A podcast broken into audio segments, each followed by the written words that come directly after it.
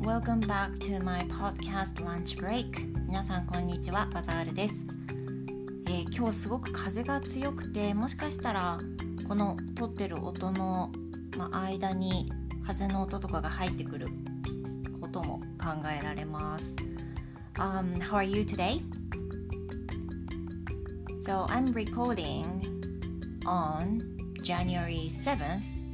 which is said the government will announce the state of emergency today. And speaking of the state of emergency, um,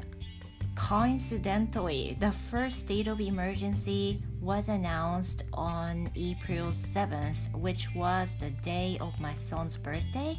And the nextly, the next state of emergency, which is going to be today,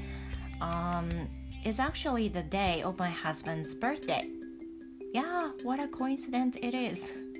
すごくねあの偶然なただの偶然なんですけど第1回目の緊急事態宣言が、えー、発令されてから発令って言っていいのかな？出されてから、えー、初回が4月の頭だったわけなんですけどちょうど出された日が息子の誕生日だったんですよねなのですごく覚えてるんですが今回またねあの感染者数が増えたことで2回目の緊急事態宣言が出されるっていう風なまあもうすでに今お聞きになってる時間帯では出ているものと思われますがその日にちがあの今録音してます今日7日ではないかと言われていましてあの偶然にもね今度は夫の誕生日なんですよ。ね変ですよね。yeah so um anyway um i i think um you guys are also being really careful for our health your health to not to get the virus uh, from others or to give the virus to others it's been a tough time for everyone right まあ、今ねすごくあの難しい 状況にいる、まあ、皆さんね難しい状況にいると思いますけど本当にねあの感染者数が減るように一人一人が心がけないともうやわなことではね収まらないような数に、まあ、あの関東の方ではなってるなっていう風な感じですよね。Yeah, so um, anyway, I'm going to talk about one of my students, けいちゃん。今日はですね、私の、えー、生徒さんのけいちゃんっていうお名前にしておきますが、けいちゃんの、えー、けいちゃんを教えていて気づいた精読の大切さについてお話ししてみようと思います。So,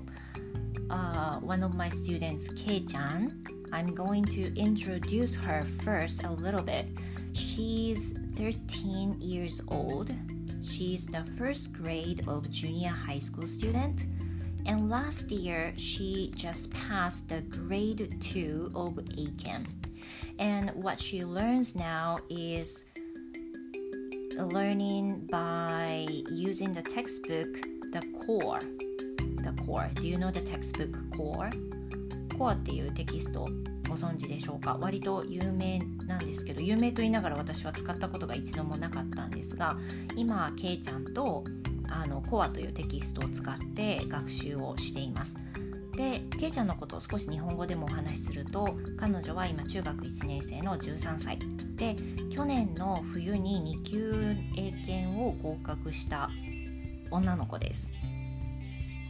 And the reason why we're using the core is because her mom asked me to use this textbook. So that's because we're using this now. I think her mom's is also good at English. Well, I guess. おそらくですね、まあ、お母様の話あんまり聞いたことないんですけど あのけいちゃんのお母様もおそらく英語をすごくおできになる方なんじゃないかなっていうふうにあのスカイプでのねやり取りでは感じています。Yeah, uh, but anyway, um, what I'm talking about is how important the intensive reading is. 今回は精読の大切さについてけいちゃんとあのレッスンをしていて、まあ、気づいたので皆さんとシェアしようっていうことでお話をしているんですけれどもそもそも精読っていうまあ、ものが何なのかっていうことですけど精読精通するの精それに読む精読なんですけど、uh, We call it intensive reading in English maybe おそらく日本語あの英語では intensive reading っていうふうに言うのかなっていうふうに思いますが、うん、そうですね。ただ読むんじゃなくて一文一文を本当に理解した上で読んでいく。一文一文の意味を理解してあの文法的にも理解して意味もちゃんと理解してあの全てにおいて100%理解するっていう状態を一文一文続けてパッセージ全部を読むっていう風なあの流れになるんですけれども、um, so one day, uh, one day is you know today. Uh, I just had a lesson with her, and then um, before that, I'm going to tell you how the lesson of us uh, goes. And using the core, uh, we'll just let her uh, read the passage first by herself or repeat after me and then uh, check the meaning of Japanese. But for for the people who do not know about the core, uh, I'm gonna tell you some more about the core. ちょっと core についてもね説明しようと思います。So the textbook core has many units that consists of many categories such as cultures, education, environment, and so on. And each unit has a long passage that is about 120 words or so. It's not so long. It's kind of, you know, accurate for 25 minutes lesson and has Japanese meaning as well. And additionally, it has new vocabularies for each unit. So it's nice for English learners to learn how to translate the long passage in Japanese and also it's also good for people who wants to practice reading English reading はいでコアはまあそういうテキストなんですねそれぞれユニットがいくつか分かれていてあ の英検にも言えることなんですけども英検の長文問題なんかに出てくるような環境問題とか教育問題とかそういうカテゴリーに分かれて長文がユニットごとに書かれているっていうテキストです。でえーと、ページをまたいで、え、意味が書いてあってでしかも進出単語が書かれていてで最後ちょっとしたクイズもあってっていうような、まあ、そういう流れであのテキストは構成されています。So usually, as I said before, um, I, I usually let her to read the textbook and check the translation in English and explain some questions that she asked. Uh, and that's the basic thing. But first of the, the beginning of the lesson uh, what we do is to ask some most of the questions that she learned the previous lesson usually as a homework. であの毎回ねそのただ読むあの理解するっていうのをレッスンの中でやっているだけだとちょっとつまらない単調になってしまうので毎回あの次のレッスンの時に前のレッスンで学んだ進出単語とあと熟語をクイズで出そうというふうにしていてあのいつも聞くんですね。So, for example, like uh, every time I ask her, so Kei-chan, uh, what's the meaning in Japanese for promote? And she asked the, she, she answered the question for that. まあその質問をして、じゃあこれなんて言うとか日本語でなんて言う日本語でこれは英語でなんて言うと思うっていう風な感じで質問していくんですね。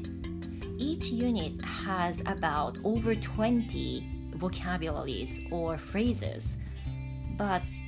surprisingly, she almost memorizes everything. ちょっと驚く私,私もそんな頭を持ってないなと思うんですけどけいちゃんは20毎回ユニットごとに出てくる20以上の進出単語をほぼ覚えてくるんですねそれで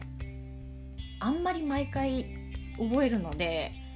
今日あの聞いてみましたケイちゃんに So I asked ケイちゃん Yeah, so how she learns, how she memorizes the vocabularies every time because I wanted to know. So she reacted. She does the intensive reading every time. Every time she recheck the sentence from the beginning in English first and then check the Japanese translation and you know choose uh, choose the vocabularies in the new vocabulary uh, pages and compare to the Japanese translation. And then she gets to understand pretty much well. That's what she says. で、ケイちゃんはですね、あの精読をしてるなんては言わなかったんですけど、どうやってんの？ってすごい覚えてるけど、どうやって覚えてるの？って聞いたらあの、けいちゃんねすごくあの小声でねいつもお話しされて内気なように見えてすごく思い切ったところする面白い子なんですけど毎回そのあの単語だけを見て覚えようとするんじゃなくって文章の中に出てきてるその単語を確認しながら日本語の意味はどういうふうに訳されてんのかなっていうのを理解してふんふんって例えば force だったらまあ、なんか無理やりなんとかさせるとかで使われてるなーっていうのを理解したりそういうのを繰り返して最後まで読んででまあ頭の中に入れていくっていう感じだとそういうふうに答えてくれたんですね。So first of all, I imagined that she tries to memorize each word by looking at each vocabularies on the page and then memorize it uh, as much as she could. But it's different. What she said was to look at each vocabularies on in the passage and compare to the Japanese translation every time. でもねその想像してたのはあの単語を覚えるような要領で一個一個単語を見てよし覚えたみたいな感じなのかなと思ったらそうではなくて一つ一つ長文の中のあのにその単語を見つけて意味と照らし合わせてあの頭の中で噛み砕いていくようなそういう作業をしているんだっていうふうに言いました。皆さんにとってねあのいいっていうわけじゃないと思うんですけど単語を増やしたい語彙力を増やしたいっていう方がいたらねすごくいい方法の一つなんじゃないかなっていうふうに感じたので今回シェアしました。何よりねけいちゃん13歳なのでまだまだまだまだ未来のある子ですしあの本当にまっすぐでこう前回2級受けた時もあの12級受かってすぐだった時だったんですよね。So I kind of wondered uh, if she really passed the grade 2 of Aiken. I, thought it was impossible, but at the next time she said she would try. その英検に関して言うと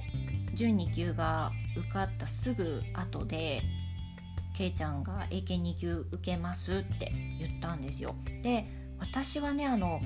まだ難しいんじゃないかなっていう感じがしていたんですね。ただそのけいちゃん受けてみますという風な感じでああじゃあ頑張ってみようかっていう風なことでほとんど準備の期間もないまま次の英検の回で2級を受けたんですけど受かったんですよね。受かっちゃったんですよ。であのそういうひょうひょうとしたところもあるけいちゃんですごく